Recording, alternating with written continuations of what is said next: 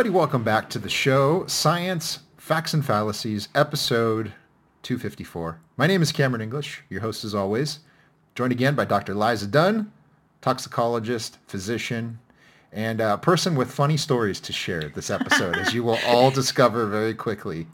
Liza, what's going on? How are you? Not much. How are you doing? I'm uh, I'm doing great. Uh, my son discovered the word mine this week, so anytime he wants something, Oh. it's mine. It's mine. Yeah. Mine. So the the movie Finding Nemo is way funnier now. Because I always thought the seagulls or pigeons, whatever they are, I thought they were saying mine because they that's what the bird sounds like. But no, Yes. no, no. That's about little kids that only say mine, Mine, or mine. mine. Yeah, it's so that was my revelation for the week. Wait till Uh. the sibling comes along. Then he's going to look at his mom and he's going to go, mine. No, mine. Yeah, a couple months from now, his world is about to be rocked for sure. So uh, Yep. it'll be fun. Anyways, uh, I had a terrific week. Thank you for asking. And let's uh, let's jump into some stories. We got some really cool stuff to talk about and some positive stuff for once, which I'm really thrilled about. So Yeah. first up, climate activists issue scare warnings of impending starvation, but they ignore technology's future in scaling productivity. Next up, delusion in technology how the internet exacerbates schizophrenia and other mental health problems. And finally, urban farming sounds great in theory, but releases more CO2 than conventional agriculture. Here's what needs to change. Okay, Liza, really, uh, really crazy, I guess crazy edges to some of these stories, we'll, we'll say here. But this first one, if you, uh, if you didn't guess already, this is the, the more hopeful, positive one, I want to say. This is by Alex Smith, Emma Kovak, Kovak, excuse me, and Patrick Brown. They're from the Breakthrough Institute. Um, and their expertise, as far as I understand, it's it's climate and sustainability, and especially in the space of agriculture. So this is sort of a, a deep dive analysis. I encourage everyone to read this. It's it's really really great story, and we're only going to hit the the high points of it here. So um, they begin by talking about a biologist named Paul Ehrlich, who, uh, alongside his wife in 1968, wrote a book called The Population Bomb. Chances are, if you're a listener to the show, you're you're familiar with with Paul Ehrlich. But in essence, he predicted mass starvation. I want to say by the year 2000. Right, the world was just going to be in utter disrepair, and people are going to be dying in mass. It's going to be crazy. Obviously, that has not happened. That's right. And right. I love I love seeing it on Twitter now. You'll you'll get people who will take a quote of his where he says, you know, by this year these many millions of people will have died. And then if you look at that that year at that point in history, food production just absolutely Go through the exploded. roof. Right. Yes. Right.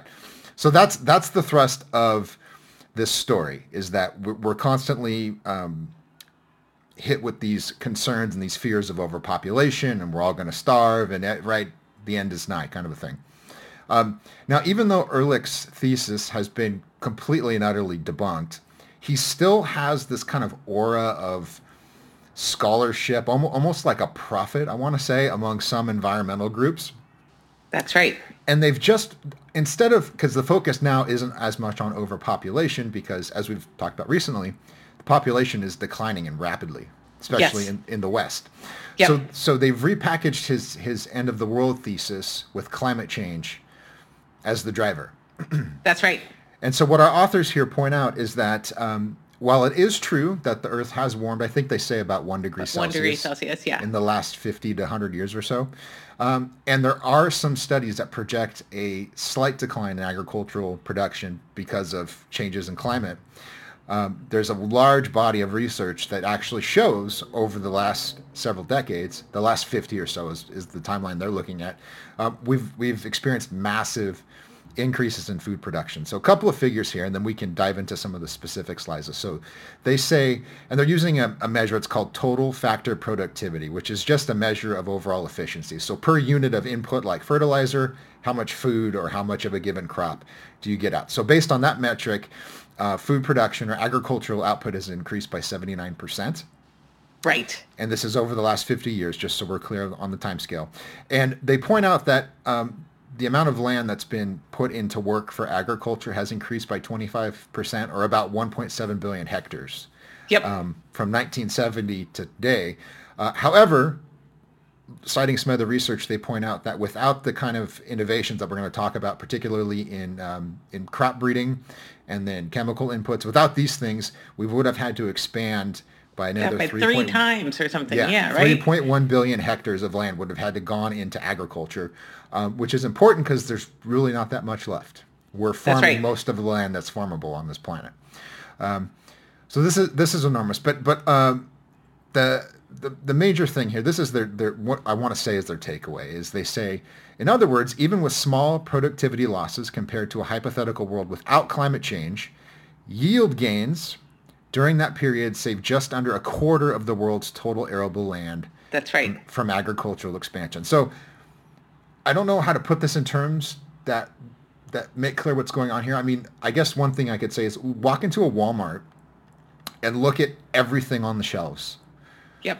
Everything. And the fact that that's just within your reach and if you have some income, I know money's tight for a lot of people today, but if you go to Walmart, you can say, look at all of these fruits and vegetables, look at all of these foods and options I have. It's really incredible. But that's the end result of the, the developments we're talking about. So And that uh, is jump in unprecedented in the history of humankind. It is absolutely unprecedented, the um, abundance that we've had. And some people have issues with that abundance, but it's brought everyday, ordinary people who used to be subsistence farmers a, a quality of life that it was only dreamed about at the turn of the 19th to 20th century. It's, it's, it's incredible what's happened.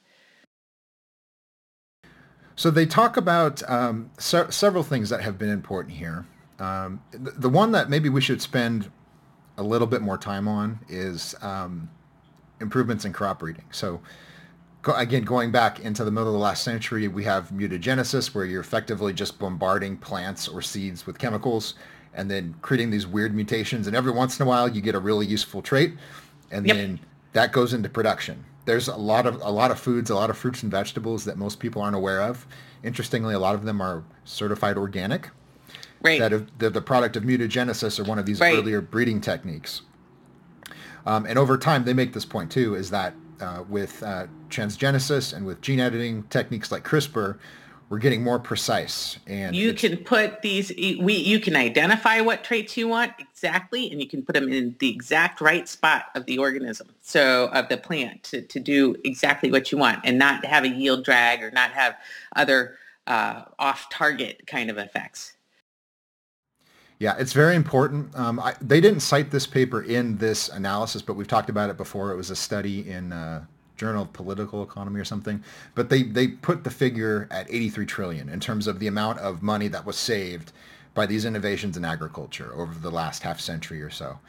Um, now, there's a lot more to do, and one of the things they talk about, and maybe you can jump in on this because I know this is part of your expertise, is they talk about, uh, you know, most of this development has happened in the West. Some of it has happened in in South America, um, but of course we have most of Africa that's is still developing. It's not quite fully industrialized. Um, India Yes. is another example. China's, I think, much further ahead, but it's the same principle. Basically, and and this is a- an implication we should talk about later too, is that these places need to industrialize. They need to develop an economic base that can sustain mass food production like the West has that's developed. exactly right that's so, exactly right so talk about that. You spend a lot of time traveling the world talking about food and farming. So yeah i think it's really really important to think about this so first the first takeaway from this study is that modeling for a hypothetical outcome turns out not to necessarily predict reality and i believe in evidence-based agriculture just like i believe in evidence-based medicine so this hypothetical model that was built uh, by these folks from ipcc said that there was going to be a decrease in yield in, because of because of climate change in wheat by 4.9%, maize by 5.9%, and rice by 4.2%. So there was because of climate change, this was really going to be impactful. What it didn't look at was what happened in reality. In reality, wheat increased by 218%, corn production increased by 100 and I think I think it's 86%, and rice is 147%. So this huge thing that that completely outweighed all of the um, predictions made by these Malthusian people who are saying that the the sky is falling, it's good, the end of the world is coming. They seem to forget that uh, people are very very innovative and they can work around these circumstances. So this is but the, the vast majority of these gains are in the west right? So once again in 1900 45% of our population farmed and we lived to the ripe old age of 45 and by 2000 2% of us farmed and we added a 35 year increase in life expectancy and a huge percentage of that life expectancy because it comes from food security um, and pest control in the form of pesticides. So so to focus on this growing population in sub-Saharan Africa and talk about how they're going to outstrip the food supply and there's going to be mass starvation and destabilization of populations with populations moving, um, migrating away from areas of destabilization um, and how to manage that. Um, the, the, the, the, the recipe for managing that according to these guys in my opinion is actually worse the cure is, is worse than the actual problem because they won't take into account the actual productivity and the, the inputs needed for that productivity to be able to support those populations. And it's funny, I went and read the, the article that is talked about that's written by Paul Ehrlich. And he talks about how um, how what they need to do, what we need to do is we need to put everybody on birth control, but we also need to decrease hormone mimics in our uh, in our uh, food supply because they're causing they're causing a, a problem with the population. So I, I, his propaganda is really kind of bizarre to me. I think if you, if you read the, the Genetic Literacy Project article, click on the Paul Ehrlich article in it because it's fascinating what he says. And he doesn't offer any good solutions. Um, what we have, we have good solutions. We, and we've had good solutions since the 1960s when Norman Borlaug came up with his dwarf wheat and prevented 1 billion people from dying. So um, I, I, think that it's um, really important to follow the science when it comes to agricultural inputs and look at um, you can do them. They're not we're, we're not perfect. They're things that we could mitigate but th- look at the real world impacts that they've had. And they have not contributed to such an explosion in the population that you've outstripped the food supply. What food stability has done in the West has actually caused the population to actually start declining, right? Because you don't have to have so many kids to to be able to farm and things like that. So there's some really cool innovations that have contributed to this because of biotechnology and because of things like gene editing and because of these advances, we've been able to decrease our, uh, redu- so let's just talk about pesticides. And this is from um, this is from one of Simon Macklin's uh, tweets, and it's uh, Phillips McDougall, 2017. There's been a 92% reduction in the use of fungicides globally, 97% reduction in insecticides, and 98% reduction in herbicide use. And that's because of advanced scientific advances made in agriculture. Um, Stuart Smyth just tweeted recently um, that in 1990, from 1995 to the present, in the EU, you've had an increase in productivity of 7%, USA 35%, and Canada 28%. And so we export more than we need to feed ourselves. And subsistence farmers in sub-Saharan Africa deserve the same technologies that we had that helped lift our population out of poverty and into food security and the, the golden age of human civilization in the 20th century.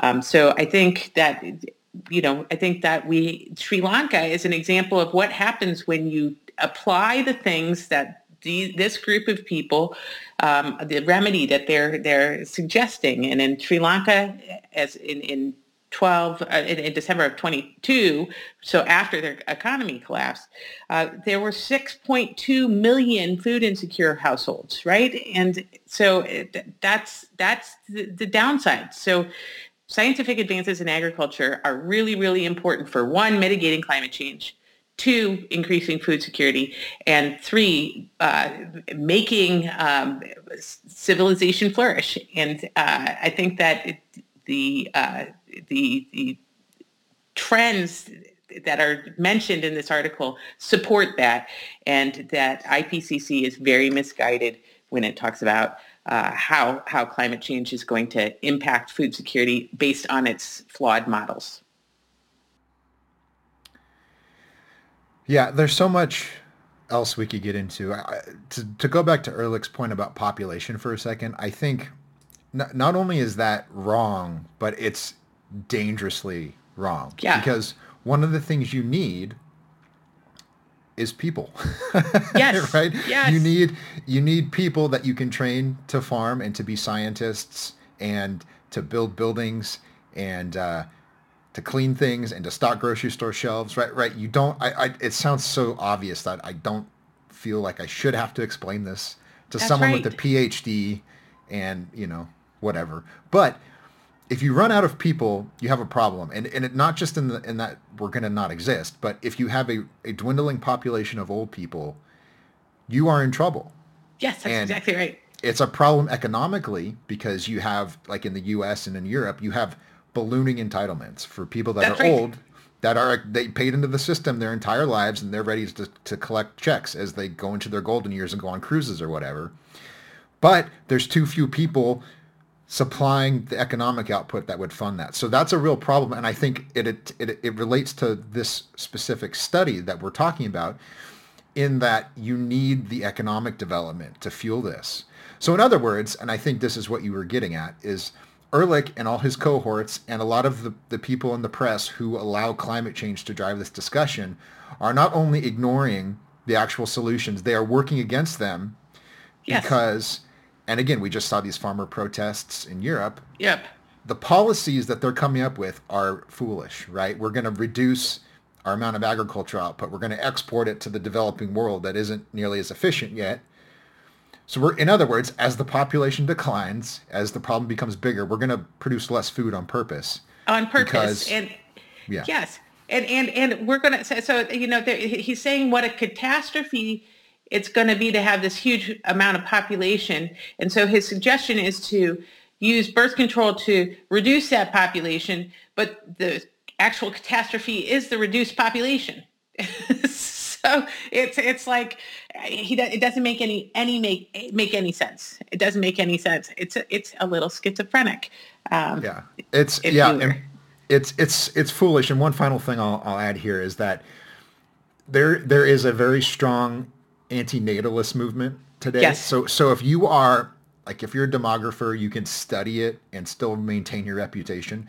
But if you get even remotely into the realm of activism, that is Mm-hmm. trying to encourage people to have more children, you're fringe, right? You're crazy. You know, we've That's made right. we've made all this incredible progress. How dare you imply that humans should reproduce, right? It's that we're at that level of silliness, you know. yes So there, in other words, and again, the the BTI authors did not delve into these specifics. These are just sort of items that outgrow from what they're talking about. So it's very very important. Um, I would encourage everyone read this. It's really good. Uh, Patrick Brown, I believe, at BTI was the researcher who published a paper in Nature Climate Change um, that exaggerated the effects of climate change on forest fires, or at least he left things out of his analysis that were key Yeah. to it, knowing that it would get published because you're you're supposed to talk about climate change.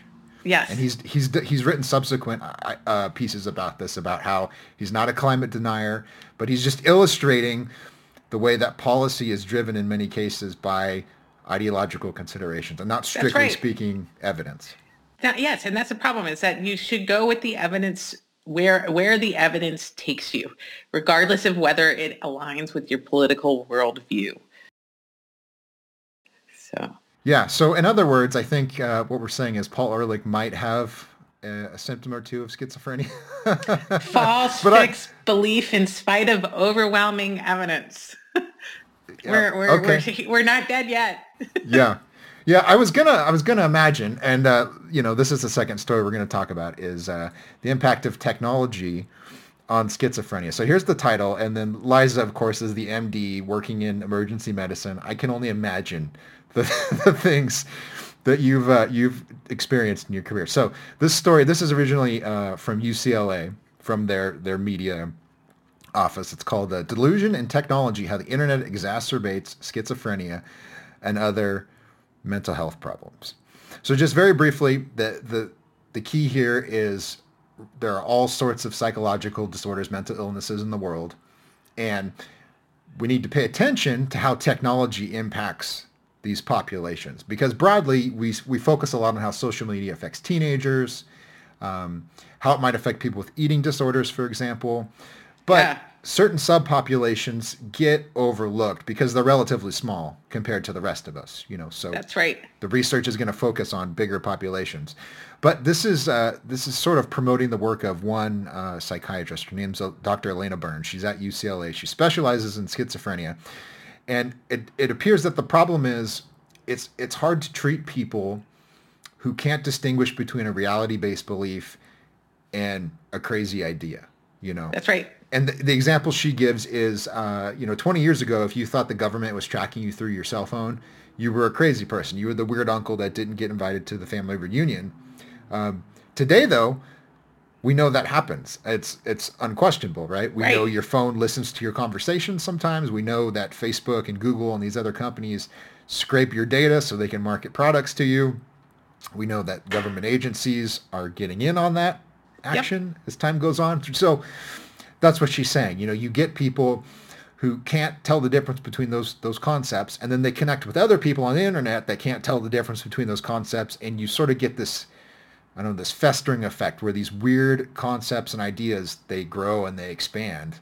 And so this That's is a right. problem for people working in, in these fields. So uh, jump in here. You've had, uh, as you were yes. telling me just a few minutes ago, some experience with so yes, schizophrenia is actually one of the most fascinating psychi- psychiatric diseases, and until the 1950s, there weren't, wasn't really a treatment for it. And one of the things that people would have to do is be put away in institutions for a long time. And so when I was in medical school, um, there was a patient who um, was in one of these institutions, and this institution was in a rural part of the country um, in an old tuberculosis sanitarium. So the thought was that if you got sunlight, it would help treat tuberculosis because uh, the, the, the bacteria it doesn't tend to do well in light. Anyway, long and short is that there were a bunch of little sort of pods around where people could sit in the sun and things like that. And this man was floridly schizophrenic, um, very, very disorganized thinking, and um, thought that he was uh, in at Ravensbrück concentration camp on Mars is where he thought he lived, but. Um, but and that wasn't too terrible. What was terrible was that he really missed his daughter who lived in Castleknock and he wanted to go see her. Um, and but he didn't mind his day-to-day existence except for this one sort of thought that he had that really really troubled him and the thought was that he could possibly be gay and um, so if you were interviewing him as a male you had to have a female there in case he would have an outbreak of this um, really uncomfortable situation for him and so his way of curing that problem was to go get sunlight. And um, so every once in a while when he would have a huge bout of extreme fear of homosexuality, he would strip off all of his clothes and go streaking naked out into a cow pasture with doctors running after him trying to get him to calm down a little bit. But so you can understand that prior to this kind of the, the advances that we've made. And so this was in the 90s. So we had we had medications and things like this. This is a really debilitating problem for some people, right? Some people, on the other hand, are highly, highly successful, even though they have schizophrenia. So you, you don't know exactly who's going to be on what what part of the extreme uh, spectrum. So some of the examples of people who are very, very successful are John Nash, who is a Nobel Prize winner. A Beautiful Mind was that film made about him. He was a florid schizophrenic. Um, and then the other person is Elyn Saks, who is, um, I want to say she's the dean of the law school or she's a full professor of law at uh, UC, Davis or UC San Diego, she at, one of the University of California uh, schools, and um, she has a fantastic TED talk where she talks about her diagnosis and how she manages her illness. And she's been very successful. So I don't want to say that, you know, schizophrenia is a disease that you can't you can't manage, but some people have very, very florid outbreaks. Um, I've taken care of Tinkerbell in the ER. I've taken care of a, a, variety of different people with various and sundry complaints.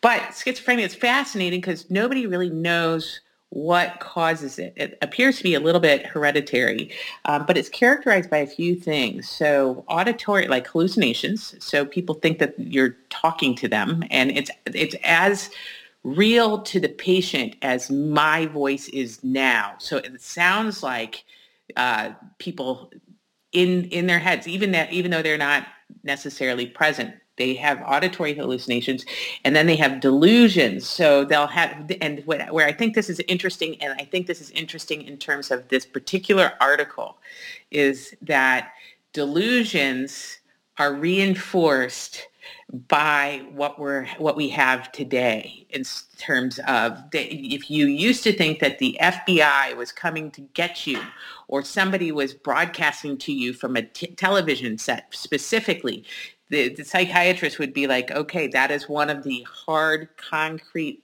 uh, uh, diagnostic uh, features of schizophrenia, right? That, that, that, you know, you have this false fixed belief in spite of overwhelming evidence to the contrary that something is true.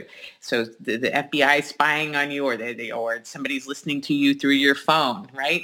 The other thing that's really interesting is one of the kinds of delusions that people have are called thought broadcasting. And so that's when they think that somebody can read their thoughts, their, their mind, right? And they get very, very anxious about that because if they're thinking horrible thoughts about somebody, they're like, oh no, I'm really thinking terrible things about this person. And that's that. So that it's a point of distress. And then they also think that there's also thought insertion. So somebody's putting things in my mind. So that kind of points to, well, we've just talked about Neuralink last week right? And so Neuralink last week, and, and you're thinking, okay, so if I am broadcasting thoughts to a machine, that's actually becoming reality and that and, and and or thought insertion. Can somebody hack that machine and put a thought in my head? So those are those are kinds of really interesting things to think about when you're talking about the diagnostic criteria for schizophrenia. Um, so it's it's uh, I, what i do like about this article is it ha- it's making psychiatrists have to sort of rethink the way they approach schizophrenia. So one of the things that is fascinating is that the patients are often very distressed about the situation and they're put on medications to try to minimize those positive symptoms, the hallucinations, the delusions and things like that. And when I say positive, I don't mean those are good symptoms. I mean positive is, is they are uh, active things that happen to patients that patients express distress over, right? They're, so it's characterized by positive symptoms and negative symptoms. And we can talk about the negative symptoms later. But um, so, so a lot of the focus is, you know, uh, group group therapy and talk therapy and things to try to get them to understand that what they're hearing is not real or what they're thinking is not real. With schizophrenia, there's a lot of there, there's often cognitive a cognitive component where a patient is not quite processing your explanation for why they're having these symptoms. So they may fully believe no matter what you say to them that there's a problem. And so this is actually shifting the discussion into, well, how do you feel about this? And they're having to approach the side of schizophrenia more through the well how does this make you feel and and and what can we do about how this makes you feel as opposed to whether or not your symptoms are real um, and it, I think it's going to maybe uh, open some frontiers in um, thought about how to manage this very difficult to uh, difficult psychiatric illness. It's very debilitating. And people actually say it's rare. It's actually not all that rare. It's about 0.5 to 1% of the population. And 1% of the population has uh, diabetes too. So I think that, that that's right. It, it, may be increasing with obesity and stuff like that, but it, it's it's not entirely that rare. That reminds me of this uh, fascinating book that some of you have probably read. It's called Man's Search for Meaning by v- Viktor Frankl, mm. who, who, was a psychiatrist. Um, and he was interned at some concentration camp during World War II because he was Jewish. And he wrote, like half the book was written while he was there. And he talks about in the book how a lot of people who are younger and healthier, more robust than he was, died relatively quickly. Yeah. Even though they were suffering under the same conditions. And he goes on in the second half to explain that that's because you have control of your thoughts in the sense that if you experience something or a thought pops into your head, your reaction to it is completely under your control. And yep. so he's, he's, he talked about how, you know, by, by working on my book or thinking about my wife, who I believe he was separated from during the war, you know, he was able to focus on things that brought him joy or brought him peace or, or whatever. And that helped him survive. And then he went on to have a very successful practice in the in the U.S. I want to say. Um, but but again, totally different disorder. I'm not trying to conflate them, but nonetheless, it seems like there's some similarities in getting people to focus on their reaction to things and what not whether or not something has happened to them or they're afraid exactly. of something.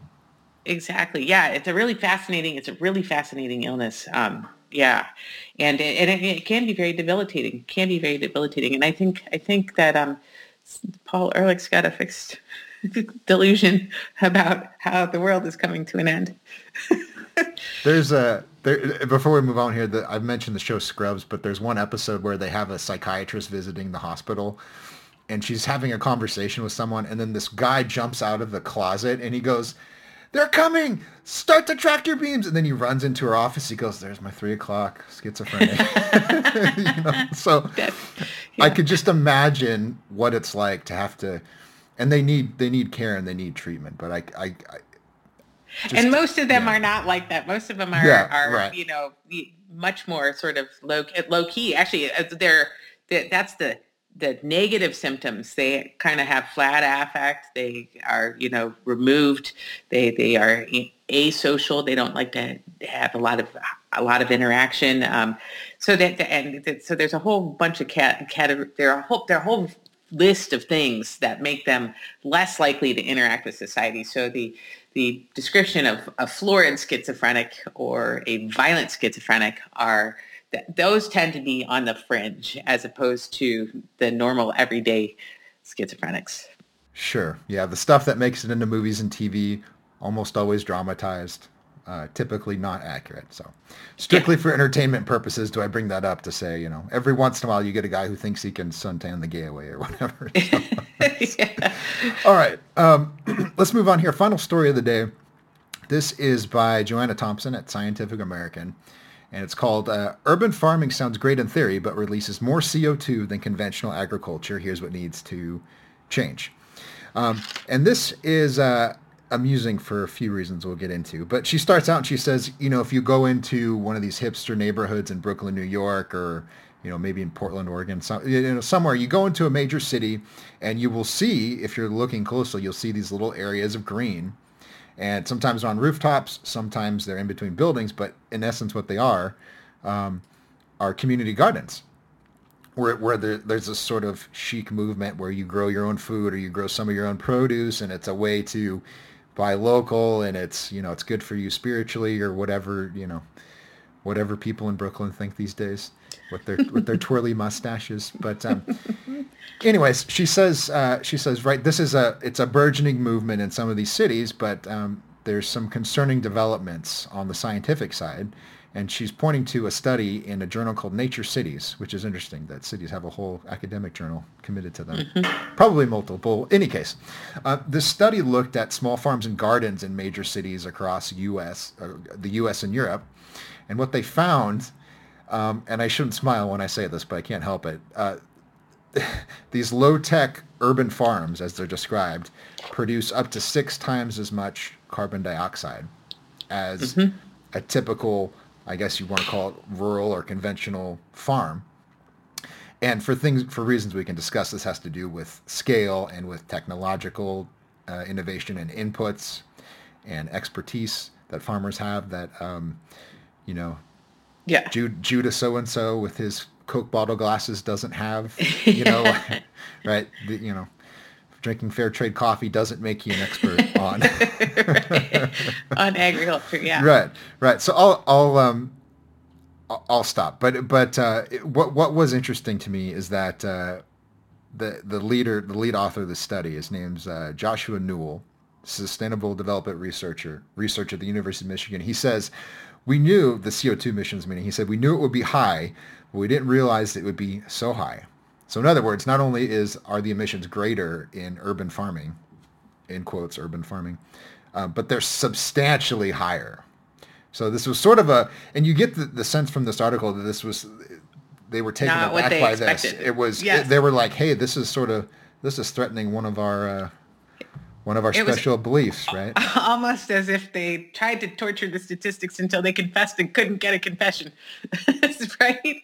So yeah, no, I think I think it was pretty pretty interesting. Um, there are a lot of things about uh, urban agriculture that I think are interesting. I think it's well intended because I think one of the goals is to try to get people who are in food deserts um, access to fruits and vegetables and things like that. The thing is that it's not all that easy to grow fruits and vegetables, and people think that they're going to plant a seed in the ground and voila, it's going to be spectacular, and not until they realize what it actually takes uh, to grow something do, does it occur to them that maybe it, there may be some little extra input that you need. And it was fascinating to me because I think um, in this article they were saying that the individual gardeners they were they were they were comparing conventional farming with individual gardeners and community gardeners. And it was the community gardeners that actually had the hardest time and it had the biggest greenhouse gas emission associated with it. The individual gardeners i think uh, they said were a little bit more on par with the conventional gardeners. And i have a hunch that's because the individual gardeners have learned over time that it's not that simple and have wound up using the inputs that conventional uh, farmers use. Whereas community gardens, you've got all sorts of plants growing together and all sorts of different, you know, soil types, and uh, you've got pests and birds and eating your seeds and you know fungal infections. And so you've got to put in a whole lot of effort to keep your community garden alive. And i thought that was interesting. And the other thing that i thought was interesting about the article is that often you had to repurpose buildings to achieve this and that in and of itself was a big big uh, uh, um, big cause of emissions. So uh, this you know repurposing buildings or taking down buildings to have your little community garden was an issue. Now they did say that for certain things um, there was a pretty par. So if you pick and choose your product that you can actually have the same amount of greenhouse gas emissions. So they use tomatoes and I think asparagus uh, as examples of of uh, similar greenhouse gas emissions. So if you're going to grow grow things, you might want to choose the things that are going to you know provide good healthy produce, but also are going to have a decrease uh, uh, emissions. Yeah, a, a couple of things here. So uh, I should probably say up front that you know having a garden there's nothing wrong with it it's it's No. it has a lot of a lot of benefits a lot of local benefits so for example at our church there's a guy who's a gardener he's really good he grows all kinds of stuff on the property and every sunday he lays out a table of herbs and fruits and vegetables and people just come up and help themselves Which is And it- fantastic. yeah, it's sort of it's a community service, right? It's a very practical sort of example of what they're talking about in this story, where this can have benefits, um, but I think it's been sort of pushed by certain certain groups and certain advocates as sort of an alternative to conventional agriculture, and the problem with that, and they don't really get into this in the story, but the, the economics of it are pretty simple. There's certain parts of the world with certain climates, certain soil conditions that are really good for growing things. Yes. Right, so, like, California Exactly. Right out here. or lot- Ukraine, right? Yeah. Yeah. Yes. Yeah. Grains in Ukraine, for example, out here in California, nuts and specialty fruits and those kind of crops. Um, for ex- and on the other side, right, they don't grow pineapple in England. Right. Okay. So you have places that are better for growing certain things. and it's better with the transportation technology that we have. I think the one exception is airplanes, but when it comes to like uh, shipping overseas, you can grow a bunch of whatever crop, you can move mass quantities of it to the place where people want it, and because of that scaling effect, the price goes down. Down, yep. So it's actually cheaper and more efficient to do that than it is to try to grow things locally. And people yep. will say, right, well, if you offset the CO2 emissions if it's grown locally, but of course there's all these other inputs, right? So you have to produce fertilizer, which of course produces emissions, and you have to use pesticides, and you have to drive around the property, and you have to do it all by hand. So there's all of these costs and benefits that people don't consider. So that's why it's not a good alternative to, to agriculture. And then the final thing is that if you start to push more people to grow their own food, and a lot of people do it, you're actually diverting resources away from farmers that are really good at doing this. Right? It's it's typically That's exactly right. it's a generational profession in many cases. So you have people that are learning from their fathers and their grandfathers and their aunts and their moms and whatever. That's exactly so right. they get really good. There's technologies that they use as well. Um, and think of it like this, right? It's better for you to go buy clothes from a store than it is to try to figure out how to knit your own sweater to, and to make your own jeans. You would spend or how to get your own wool to knit, knit your own sweater, right, right? Grow your own cotton so you could make a t-shirt, right? That would be enormously wasteful at this juncture. And that's one of the reasons people were so poor if you go back through history is because they had to make their own clothes or they had to farm and then they had to make a little money so they could go buy a shirt that they would wear over and over, you know. That's exactly uh, right. That's it's the same with food processing. You would have to do everything from grow the food, harvest the food, mill the food, and then you know put it into the different ingredients and make whatever your final output was. So that's why food processing became uh, important.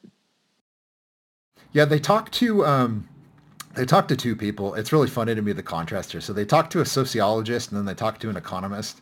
And mm-hmm. I, as some of you can imagine, one of these people gets it horrifically wrong, and the other one gets it gets it right. So, um, and again, you sort of alluded to this, right? In the story, it's sort of like, yeah, the data says this, but you know, like we feel really good about these gardens, so let's do it anyway. Like that's sort of the the, the thing. So the sociologist says uh, urban farming is great if imperfect, and her name's uh, Carola Grebitus and uh, she's mm-hmm. at Arizona State University, and her specialty is uh, food choice.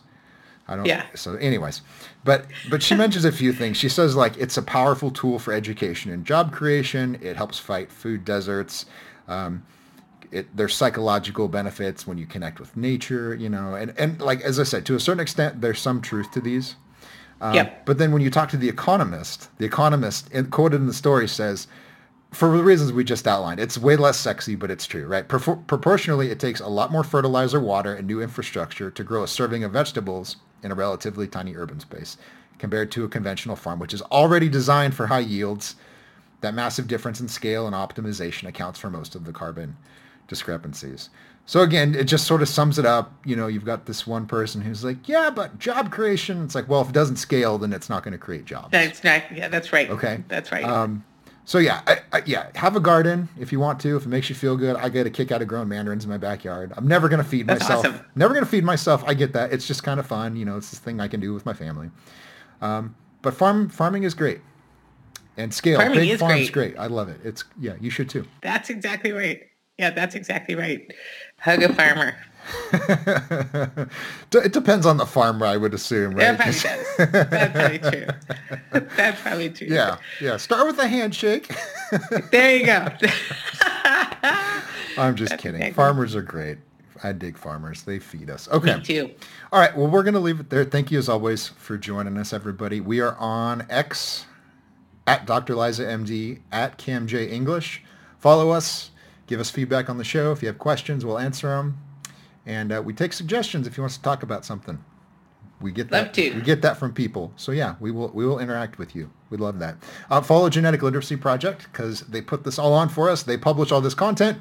They let us say what we want, which is great in this day and age. They are at Genetic yes. Literacy on Twitter. And with that, we will see you next time. See you next week.